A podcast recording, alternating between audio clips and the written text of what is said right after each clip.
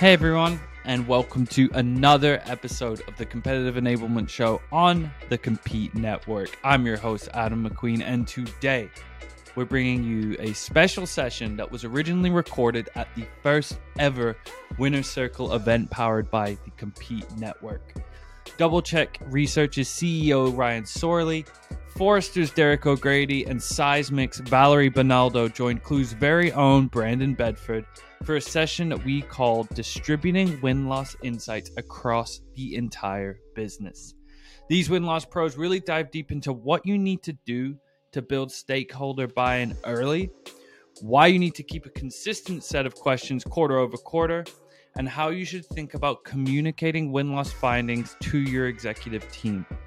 You'll also hear the previously unreleased Q&A session featuring these experts that was a part of our live audience session. Couldn't keep that one to ourselves. And one housekeeping note before we get into the episode today. We do have some exciting news here over at Klue. We have launched the biggest compete event of the year. It is Compete Week coming to you on November 29th to December 2nd. We've got some of the biggest names in Compete running short, sharp, tactical sessions where you're guaranteed to take away something that you can apply into your own practice tomorrow. There's going to be workshops, there's going to be roundtables. Some of the biggest names in the industry are all going to be there. Plenty of details coming out soon. The full lineup release will be out November 8th, I believe. But you can save your seat today. And that's all in the show notes below. Go to competeweek.com. So excited for this thing. It's going to be one of the most unique virtual experiences we've ever put together. We're we're taking a we're taking a big swing here and I can't wait for you all to be involved. So, that's the plug. With that said, let's get into today's episode. Hello, everyone. Thank you for joining me at the Winner's Circle.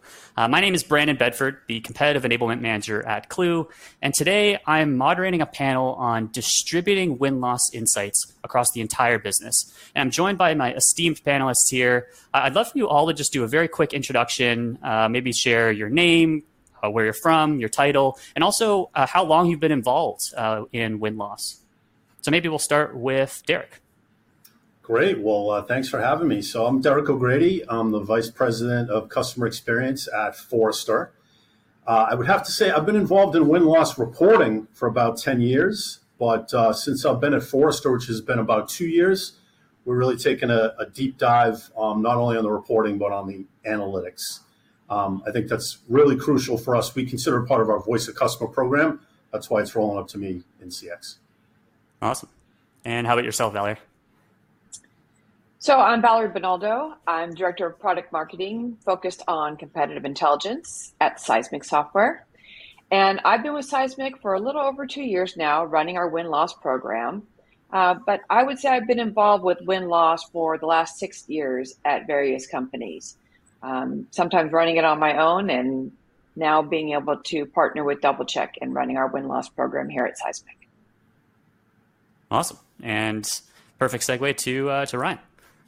Hi, I'm Ryan Sorley. I'm with DoubleCheck Research. I'm the founder, and I've been involved in win loss for about 25 years. Uh, my career started in sales and then sales leadership, uh, and then moved full time into win loss about eight years ago. So glad to be here. Awesome. And so, to really dive right into this topic, so the panel today is all about distributing the insights from your win loss program.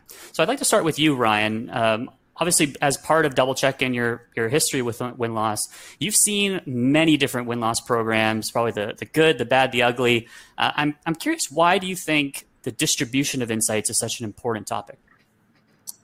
It's a place that people tend to get hung up with win loss programs. So they collect a lot of information through interviews and surveys. Uh, they end up with this big mound of data but the challenge for a lot of folks is what to do with that mound of data. How should they create research deliverables or who should they share it with or not share it with? So I think a lot of people end up getting stuck in this um, kind of cycle of not knowing what to do. And for that reason, it could make the, the program start to you know lose momentum. So we believe that smart distribution uh, ends up amplifying the value of the program, which leads to meaningful change, actions that drive meaningful results. So, super important topic that a lot of people struggle with today. Awesome. And I love the way you think of that as like amplifying the impact of the program itself. And so I'd love to uh, toss it to you, uh, Valerie. I know when we were preparing for the session, you had shared actually that you've had recent success in senior leaders at Seismic actually using your insights. So I was hoping you could uh, speak a little bit about that experience and, um, and how that's been going so far. Great. So I would say what really helped is that from the start, we pulled together key stakeholders across our organization folks from sales, marketing, enablement, product, operations to really determine what was important for them to learn if we ran a win loss program. And this really helped me to develop the survey and the interview guide that would be used. And right from the start, when we saw our first quarter of results, the senior leaders really saw the value in what we were finding out through our win loss program. And it, it was around just um, learning about engagement with our buyers and how we were running demos and product offering. And that really drove discussions around opportunities for us to make changes or corrections that we that could be made. And that really helped by being able to sort of point in one area and then bring forward the the metrics that we were measuring against to see did we make any notable changes from quarter to quarter? Um, are we moving things in the positive direction that we're hoping for?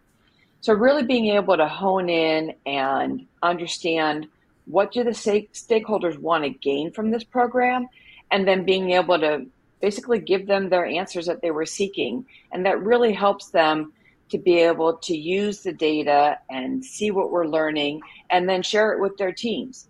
It gives them an area to point to and to know where where to aim. I love that. And so I'm hearing a couple things there. One was this concept of kind of getting early wins and showing the impact early on. Uh, kind of gave that direction and also sounds like built some relationship with those senior leaders, but also the setting of those objectives early on the program, which I know we'll touch on more um, in today's panel. I, I want to toss that to Derek because I think uh, Derek, your experience at Forrester is unique in that kind of coming from uh, coming to the win loss program from the customer experience lens. It sounds like you had very clear objectives around what you're going to achieve and perhaps those goals have evolved over time. So i'd love to hear your experience coming from customer experience. Yeah no great. Um, there's really a two part answer to that. So just as you know with my cx leader hat on you know i'm i'm really gold with retention right? That's our that's our goal here. We want to create experiences for customers that um, lead them to continue to be customers right? So a little bit of a different perspective than your traditional win loss, maybe coming from a sales um, background. Um, so, as I mentioned earlier, we we really consider this uh, a key listening post for our voice of customer program. So that's that's the overarching um, piece, and we're focused more on um, on churn and retention as opposed to win loss. We do that as well, but um, uh, specific focus on retention. I think the other piece, though, um, and it, it builds on what Valerie was talking about. There's a, a what's in it for me that you really have to make sure you're clear on. So we could say, hey, we're doing win loss uh, reporting, and people say, great, I kind of get it. But if we have a very specific reason why we're doing it, and most recently we had a, a fairly large product launch, we wanted to do some retention reporting, um, some churn reporting on existing customers, really to uh, tee up uh, insights to our product teams, to our digital strategy teams, to our customer success teams who would have to design and support the new products. Awesome. So I, I, want to touch on something you mentioned there around the metrics, because um, that's that's a great point. So coming from the cons- customer experience lens, as you mentioned, you're looking at renewal, you're looking at churn, and and having those metrics carved out gave you that clear kind of north star. And that's something you just touched on as well, Valerie, is around having those metrics. Um, what kind of metrics do you use at Seismic, and um, how do you think about that? Um, that kind of uh, what's in it for me or what's in it for them as you think about those other stakeholders that you're you're supporting. That's a great question, um, and this is something that we we have evolved over the quarters as we're learning more and more.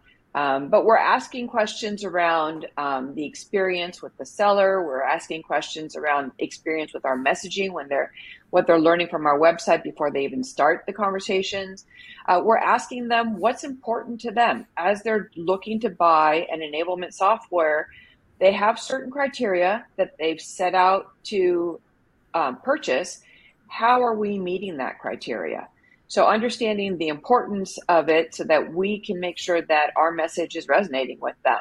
Um, and if it's not, that we're looking internally to figure out how to drive an initiative around that change that's needed. Uh, so those are some of the metrics that we're using to try and measure. And as we're doing it quarter over quarter, having been doing this for almost two years now, um, we've been able to see how it's changed over time. And and that's been very helpful and very motivating for the leaders who are using this data who want to reflect back on well how does it compare to what we did last quarter and this to this quarter Awesome. And so I, I, I, want to dive into that topic more, but maybe before we do, to provide a little bit more context, I think um, we're all familiar, familiar with DoubleCheck's process of providing these learning objectives early on. And it sounds like that's kind of like the step one to this, which is have that, you know, what's in it for me, engage those stakeholders early on. Ryan, could you maybe touch on the, that kind of uh, that initial process that you recommend and that you uh, implement with clients. Uh, and then I'd love to kind of circle back towards kind of step two and step three that Valerie's touching on around how those may change. Uh, but yeah, maybe just to start around um, that initial process of gathering those objectives.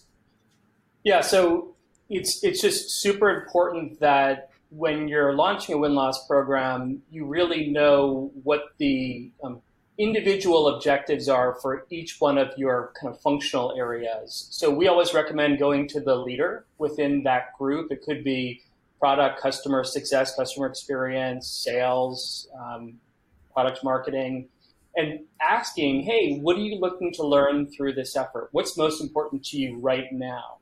And then you want to start to dig into like, well, if you have this information today, like what would you do with it? Are you going to just keep it on your laptop and, and look at it?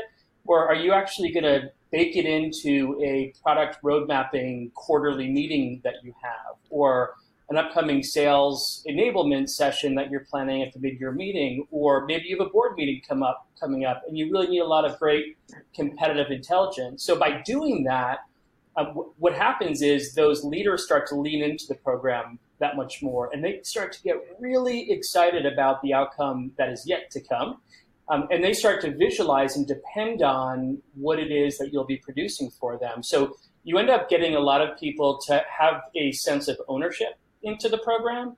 It becomes stickier, and the program takes off as a result of it. So it's a super important step to not skip at the beginning. And then you need to kind of go back to it on a quarterly or biannual basis because those leaders' needs change, they shift constantly.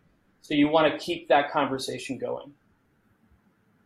I love that, and I think what you pointed out there, if I if I'm hearing you correctly, Ryan, is you know asking those typically senior leaders in those departments what's important to them, but then also getting clear on like how are they going to use that intel right? Is it going to be in a product roadmap deck or an enablement session or training? Uh, or is sales going to use this to rethink the sales process? And really getting crystal clear and then I, I love that concept of like getting them excited about the results that haven't even come yet. But it's getting that early buy-in um, that it sounds like is is so critical, and why that's such an important first step in the program. Uh, so maybe to to jump back to Valerie then, because I know you were kind of alluding to this in that you had those initial goals set out. It sounds like very much through that that process, but then you've noticed that those um, perhaps those goals have changed or the results that you've seen in your win loss program have started to shift your focus. So I'm curious if you could dive into that or what you're working on right now, perhaps if it's if it's relevant. So when we when we're doing win loss, um, we have a core set of questions that we stick with because we want to know importance of what the buyer's looking for, importance of how our uh, sales team is engaging with them across the sales cycle. Uh, but maybe we would want to measure how a recent product launch went, or maybe how um, some, some new messaging was presented in the sales cycle. And so we may pull out data specific to that in the interview guide and look for the qualitative results around what the customer's real impressions were, how did something resonate. and that's the the great thing about being able to do a quarter over quarter program is to be able to go back and and look to see um, what was consistent in our surveying and our in our questions, as well as where did we see the conversation sort of shift as we um, brought forth new initiatives and new features. Interesting. So if I'm if I'm hearing that correctly, Valerie, like you're you're getting these insights, and through those rounds, or I guess uh, you know continuations of the program as it's evolved, uh, there is this kind of elevation that's happening, perhaps by you know from previous results, but it's mm-hmm. it's it sounds like it's compounding. It's not like you know there's just this one blast of intel or insights. Uh, th- that kind of round of, of insights can actually help inform the next round, and it, it becomes this kind of additive process. If I'm hearing you correctly. Yes, what what we hear sometimes in interviews, we may not have considered before bringing up in the discussion. So maybe there are customers who bring up topics that we hadn't really focused on, and maybe we hear it multiple times, and it's like, okay, I think we need to dive into this a little bit more next quarter because it's something that bubbled up enough that um, we want to carry it forward. So there's a lot of great learning from having these conversations with um, buyers and, and those who were losses to understand what should we be looking at that we hadn't been looking at already. Right, right. And so I'll, I'll, I'll toss it to you, Derek, because I'd love to hear from you. But I just want to share just something that triggered in my mind because actually at Klue we we run a win loss program in partnership with DoubleCheck as well, and that fully resonates with me. In that we so we just did a kind of cohort around um, losses to competitors, and we found some key reasons that were surfaced from that. And now we're looking at our next cohort to look at wins versus those competitors. And because we learned what those losses are, we're going to incorporate that into the wins. Like, how did they get over those same objections? Um, and so it's, it's, I think it's, we wouldn't have gotten to those insights or thought to even investigate that area if it wasn't for that first set of interviews. So it's almost like you're getting to further and further layers. Uh, you know, insert your analogy if it's an onion or an iceberg or what have you, but you're getting deeper and deeper as you get more insights. Um, so yes, I'd love to hear from you, Derek, in terms of like how that has kind of evolved at Forrester and, and within your own program as well. Sure. Yeah, uh, I like the. I'll go with the onion. All right.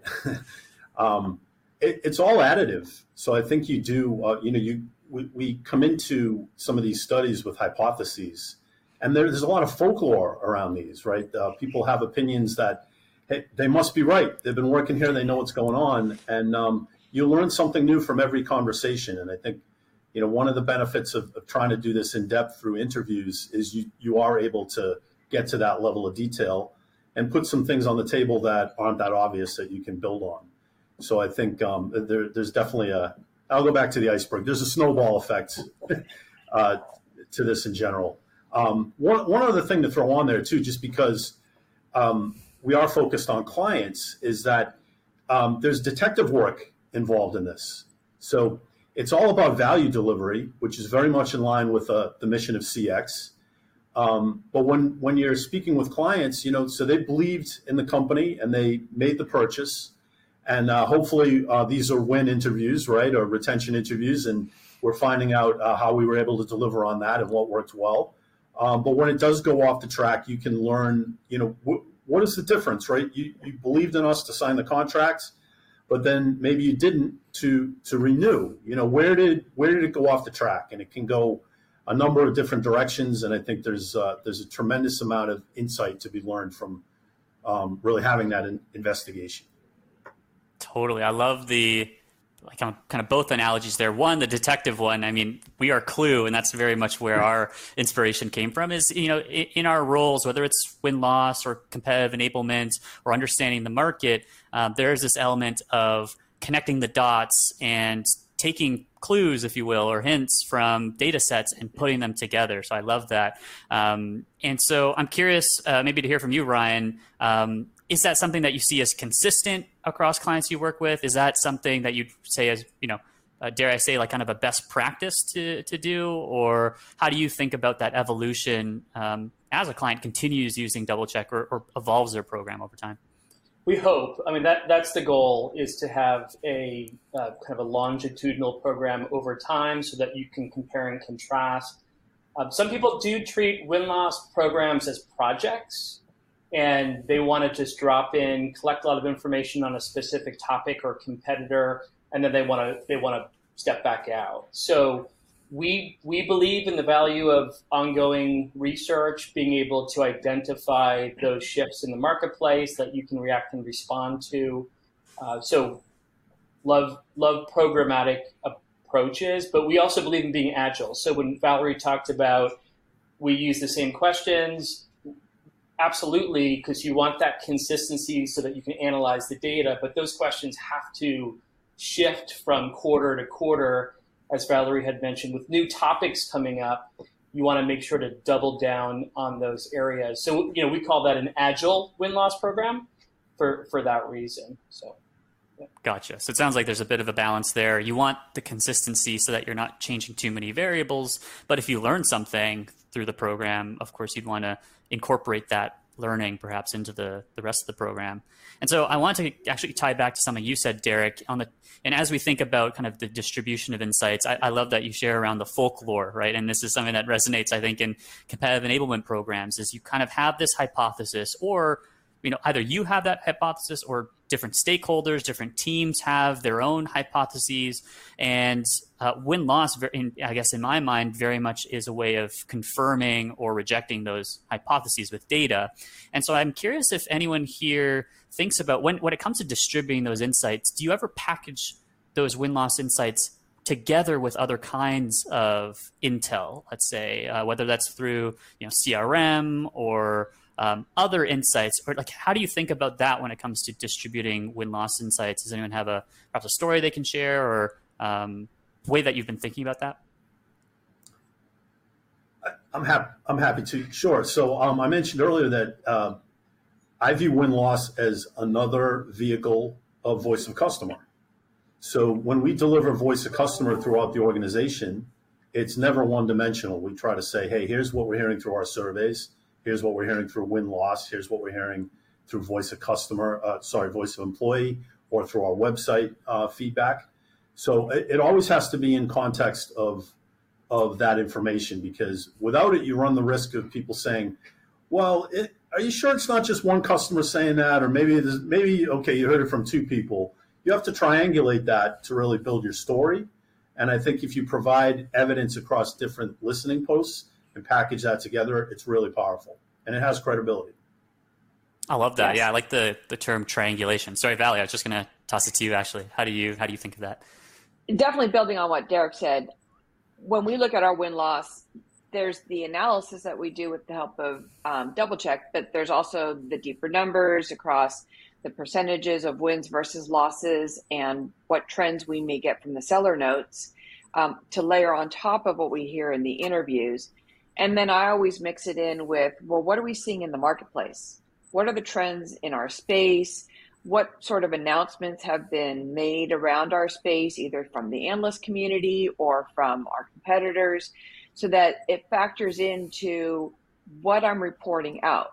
Because win loss is one point, but you have to look at the greater overall win loss. You have to look at what products across your product offering, um, and then share back and one of the reasons that a lot of our information resonates with our product team is because they're doing a lot of the voice of the customer information and they want to be able to attribute what they're hearing back into the win loss to see is there a correlation there?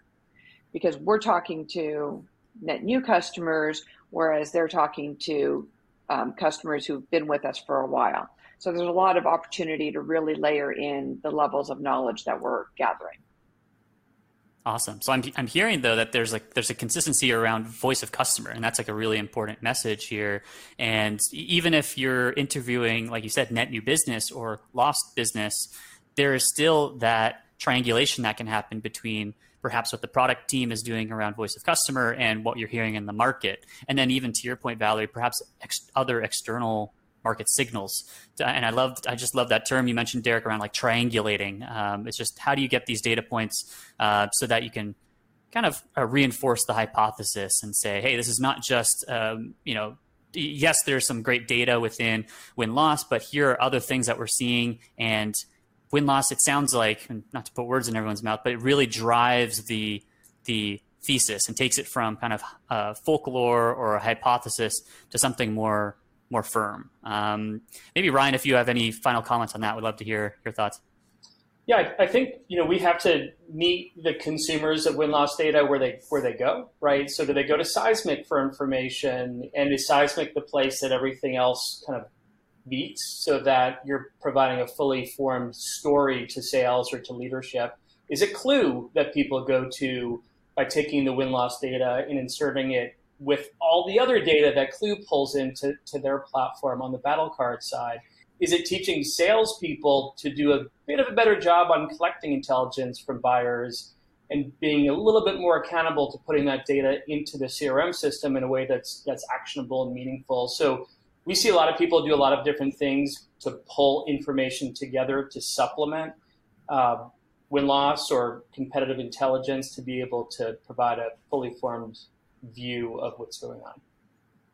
Awesome. And so we are, looks like we're running out of time before the uh, live Q and A session. So if we could, I'm just going to go around the horn quickly. If you could share one, you know, in one sentence, ideally, if you're speaking to someone right now that's just building out their win loss program and just getting started, what advice would you have for them? And maybe we'll start with uh, Derek.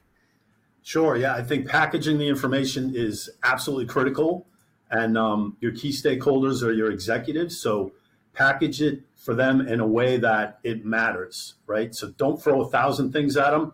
Give them the top three headlines of what you learned. Awesome. How about you, Valerie?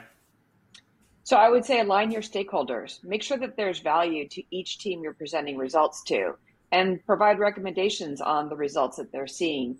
So what can be done with the takeaways from that quarter's um, win loss analysis? Awesome. And how about you, Ryan? Same. I think I think Valerie and Derek hit, hit, it on the nail on the head. You, you have to go talk to your stakeholders when you're launching a program. Sit down with them, take notes, ask what they're looking for. Don't try to necessarily come up with your own deliverables. Ask what they're looking for, and then build deliverables around their particular use cases. I guess something that was that kind of stuck in my mind was something that Ryan said actually, which was um, talking about the stakeholder survey that you do at the beginning of the program, right? And I think that's such a critical um, phase. And I know you know the topic of the panel was distributing win loss insights. You, you think, hey, we'd, we'd start at the end, but I think the that really starts from day one like that getting the buy-in from senior stakeholders um, to say hey what are the things that you're interested in hearing from our win-loss program uh, getting that buy-in early on so that they feel like part owners in the program i feel like is such a critical step um, so maybe if we could start there i'm curious um, if either of you have thoughts or want to flesh out how you thought about those learning objectives from the beginning and how that maybe uh, helped you distribute win-loss insights um, as you started collecting them? So I'll jump in. Um, I would say that you really have to have somewhere to aim.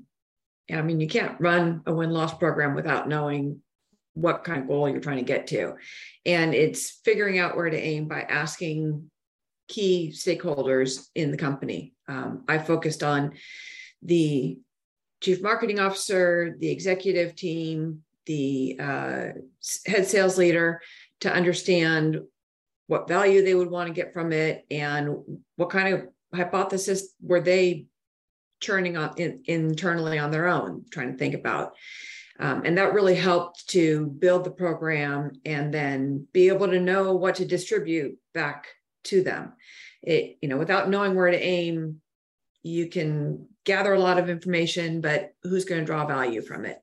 And and i do make sure that when i'm presenting back the results of our win loss that i'm uh, presenting to the individual groups you know i'm going into the product team and talking to them about what is relevant to them and where they want to focus and then going in and speaking with the sales leaders and and focusing on what's going to be relevant to them um, and that really helps uh, not only build on what we're doing and gain momentum, uh, but really drive value for everybody. Awesome. Yeah, I, an analogy that I've heard. I don't know if where I heard this initially, but it's kind of like if you have a ship that's leaving the harbor, um, and you don't have any map on it. It's you know it's anyone's guess where it's going to end up on a shore somewhere. But if you if you have a map, if you have that target, it's a lot more likely than than not that it's going to end up in the places that you want. So having those learning objectives early on, um, I, you know, it's put it quite simply. It's like having that that target. Um, some great questions in the chat here. So I want to maybe move on to, and hope I'm pronouncing this right, uh, Sayali. Uh, do you want to hop on to, to ask your question, or I can also read it out? Sure, Brandon. Um, so thanks everyone. Great session. Um, my question was more around, um, you know, we sometimes struggle to find a balance between uh, distributing win-loss interview reports and insights, making sure all the right people have access, but also making sure uh, confidentiality is maintained. Um, so kind of struggle to figure out what is the best place to kind of store these reports, distribute them, and how do we how do we really find that balance? That's a great question. Um, Derek or Ryan, want to take that one?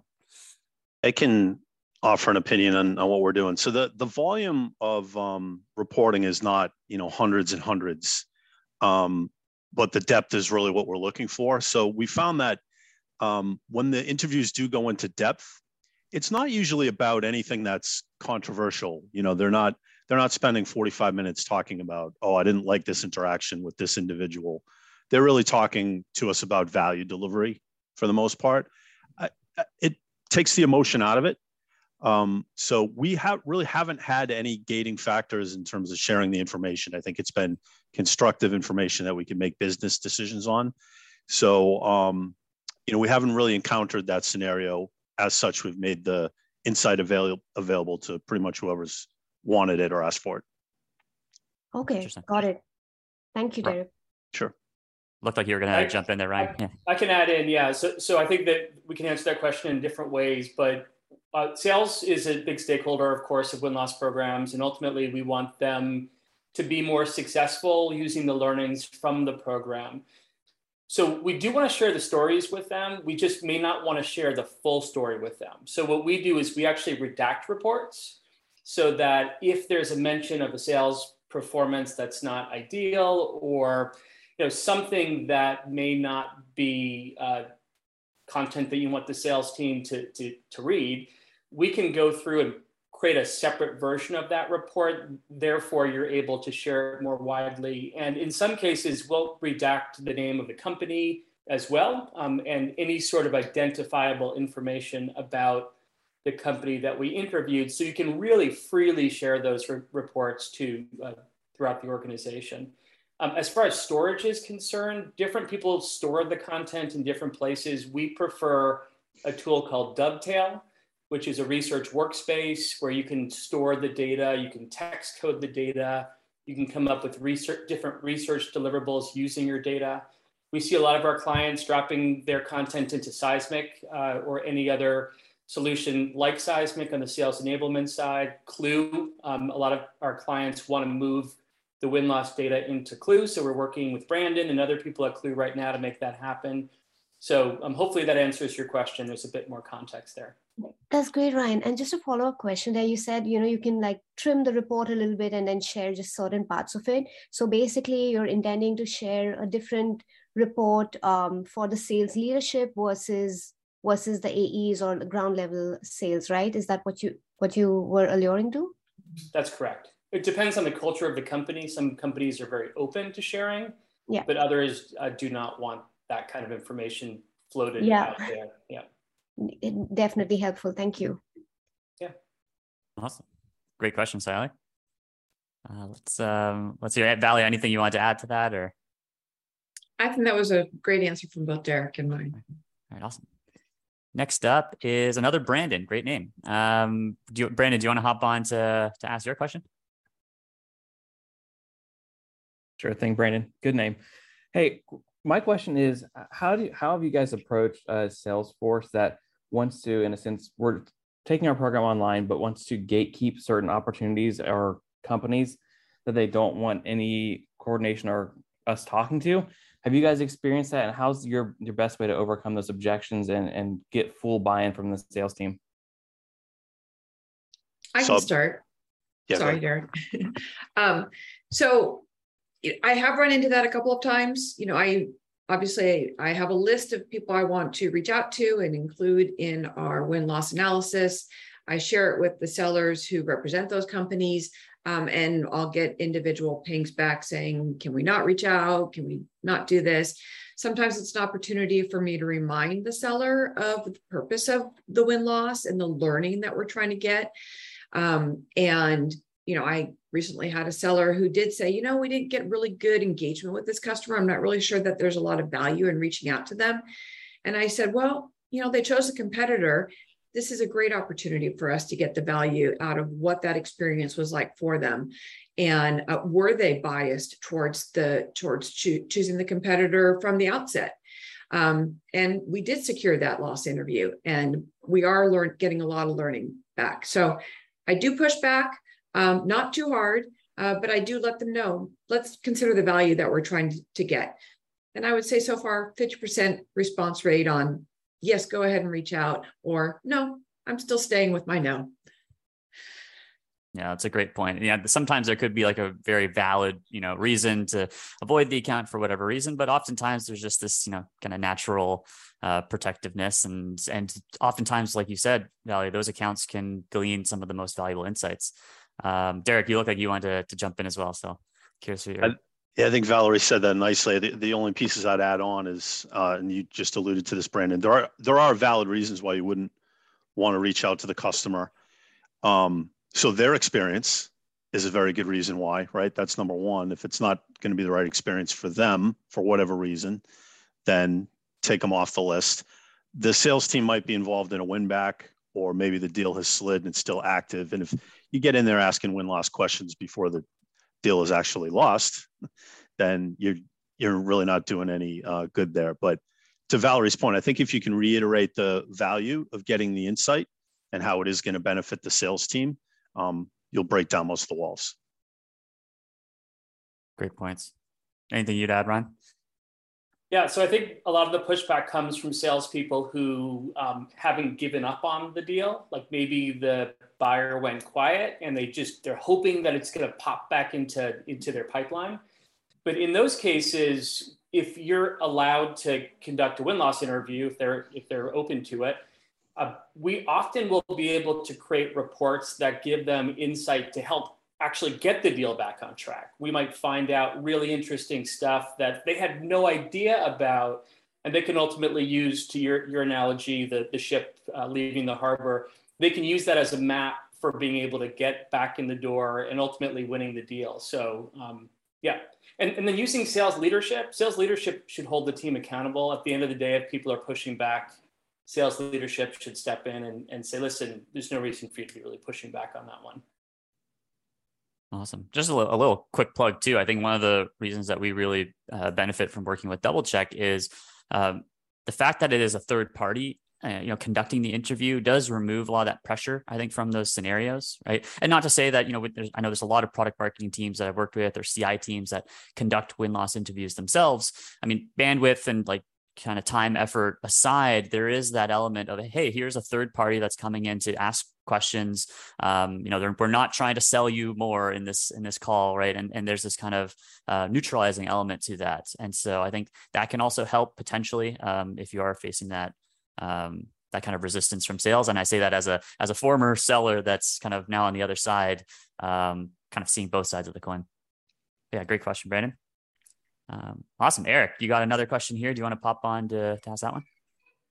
Yeah, absolutely. Thanks uh, for having me again. Uh, ask my question, but uh, for you guys, I'm I'm looking at win loss as kind of a holistic approach. Um, very familiar with with kind of the post close transaction, but um, toying around the idea of in the middle of the deal as we're pro- progressing through the opportunity stage in Salesforce um, specifically have um, questions, you know, basically, you know, win loss survey questions for our reps to answer. Um, it could be, you know, they ask those specific questions to the prospect, or it could be more of a um, cerebral approach on on their end, such as what are some of the the key things that worked um, in this call, or some of the you know triggers that you saw that really resonated with the prospect. Um, so really, from your guys' perspective, do you find value in that? Um, for one, does it give me some leg room to keep on this venture? And if so, do you guys have any recommendations on how I could actually execute that properly? So I can kick off that that one. Uh, great question. and the, the analogy that I have to, to your um, scenario is that uh, w- we actually can do that regularly on the renewal side. So when you think about churn research, which is a you know cousin to win loss research, we're, we're dropping in to find out why the organization decided to leave, uh, but we also will drop in to find out why they decided to stay right before that renewal point. So if we were to take that approach and adopt it for kind of the pre-close process on the new business side, we could definitely uh, drop in, or you could drop in and ask questions just to find out how their experience is going and if there's anything that that they that you could do to improve it and, and position it more as a voice of the buyer um, study that you're conducting, and you wondered if they'd be willing to participate. The, the only challenge is sales, frankly. Um, you know, their their willingness to allow you into their deal um, and their fear that you might mess it up, right? by by reaching out. But I think if you turn the crank a few times and show them that it's a worthwhile effort and you can collect great insight that ultimately will help them close a deal, you'll probably get people lining up to uh, participate, to throw their deals into the hat. So I think it's a great idea. Awesome. Valerie, Thanks, Derek, any uh, any thoughts you'd have? What, what I think uh, it's a little bit different than what you asked, but I think if you have good um, opportunity management, hygiene, part of that should be a win loss reason at the end. So it's a little bit different than what you asked, in that you're not coming in in the middle. But um, one thing I would just be cautious of is each time you ask somebody from within the organization to do another task, it it really adds up, right? Because you're not the only one asking. So I would just be selective about when's the right time to ask for the information. To me, it feels like when the opportunity is closed. Um, that's part of the workflow. I think if you try to ask for it systematically at other junctures, it might be perceived as just one additional thing we have to deliver, and you might not get the response you want. Mm-hmm. I, I I almost heard your question a slightly different way, Eric, around you know kind of again it brings me back. I mentioned this multiple times on the panel, but the term triangulating that uh, that Derek mentioned is you have these great very deep insights from these win loss interviews are there any other sources of data that you can also you know compare that to whether that's you know like you said, surveying your sales reps, churn analysis, um, but even other things like customer reviews online, uh, maybe product feedback or customer support portal. Maybe you're getting you know signals from there, and so I think there's this element of you know. Again, maybe it's because we're at Klue, but we think of it, you know, very much as being a detective and putting together these different um, data sets to really flesh out that hypothesis to turn that, you know, as, as Derek put it, from folklore into something that's more confirmed. Um, and obviously, win loss is a is a very valuable um, kind of intel source for that. But I think there's other sources that we can leverage as as um, CI professionals to really strengthen that as well. I think we have time for one more question here. Um, so Sayali, maybe I'll invite you back on to, to ask one more. Hi, yes. So my question is, uh, in recent times, we've seen um, challenges in getting a good response rate um, in our win-loss program and we're reaching out to customers. So, and what we mostly see is that they, they just don't have the time to respond and, and, you know, they're busy or whatever. So do you have any suggestions or recommendations on how to really try and improve that response rate from customers? just drawing on my CX experience, we do a lot of surveys um, within the team, and I would say the kind of the golden rules are keep them short. Um, you can consider incentives, but there's obviously a budget uh, component to that. Um, and then think about who is sending it. Right? Is it coming from somebody they know? Is it coming from uh, somebody in a kind of a more official capacity? You could experiment with different techniques along those three dimensions. That makes sense. Yeah, I'll, I'll add that you know there there's this last sales stage that people forget about, which is the feedback stage, right? You've closed the deal, um, you've moved on to onboarding, but before you move on to onboarding, there's that moment where you do want to understand like why they chose you or why they didn't choose you. It's really the the responsibility of the salesperson at that point to say, hey, thanks for choosing us. Would you mind participating in a short third party interview to collect some intelligence about your experience, or hey, sorry you didn't um, didn't select us. Would you mind uh, participating in a conversation?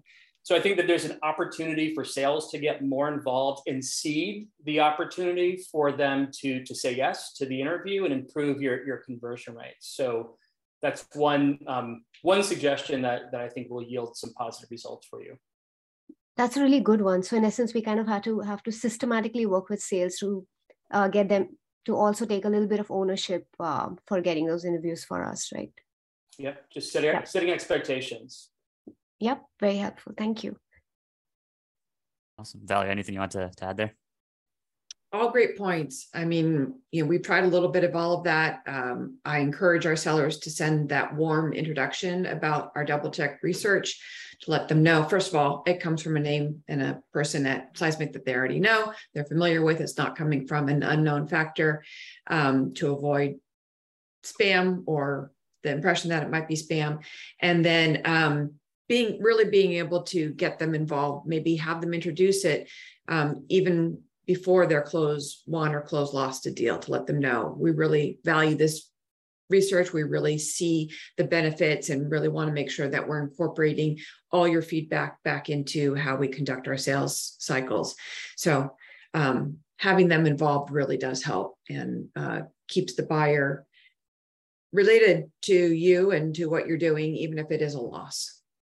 Mm-hmm. I, I love that. And like as as someone that's been on the seller side and is now part of like buying and evaluating software and, and partners, I think you know when you when you choose to partner with a, a provider or a partner or a software provider, uh, that's an exciting moment and that's a great time to ask for that positive feedback. You know why did you you choose them? And, and oftentimes that is like a, a moment of relief. And conversely i think you know when you um, when you're in a you know evaluating multiple options and you say no to another provider like no one loves doing that. Like no one loves breaking up with someone or, or breaking up with a vendor in, in an evaluation. And so i think um, just making those asks i think you know it's great advice around getting sales involved in that process because yeah sales built up that relationship and i think it's it's uh it's very natural coming from them to ask that question. Um, great advice. Awesome. Thank you. Yeah, thanks. Uh, thanks, Sayali. Great, great questions. Uh, I think that's uh, perfect timing uh, uh once again. So uh, thank you, uh, Valerie, Derek, Ryan, for participating, and thanks everyone for for the great questions. Thanks, everybody. Thank you. Thank you.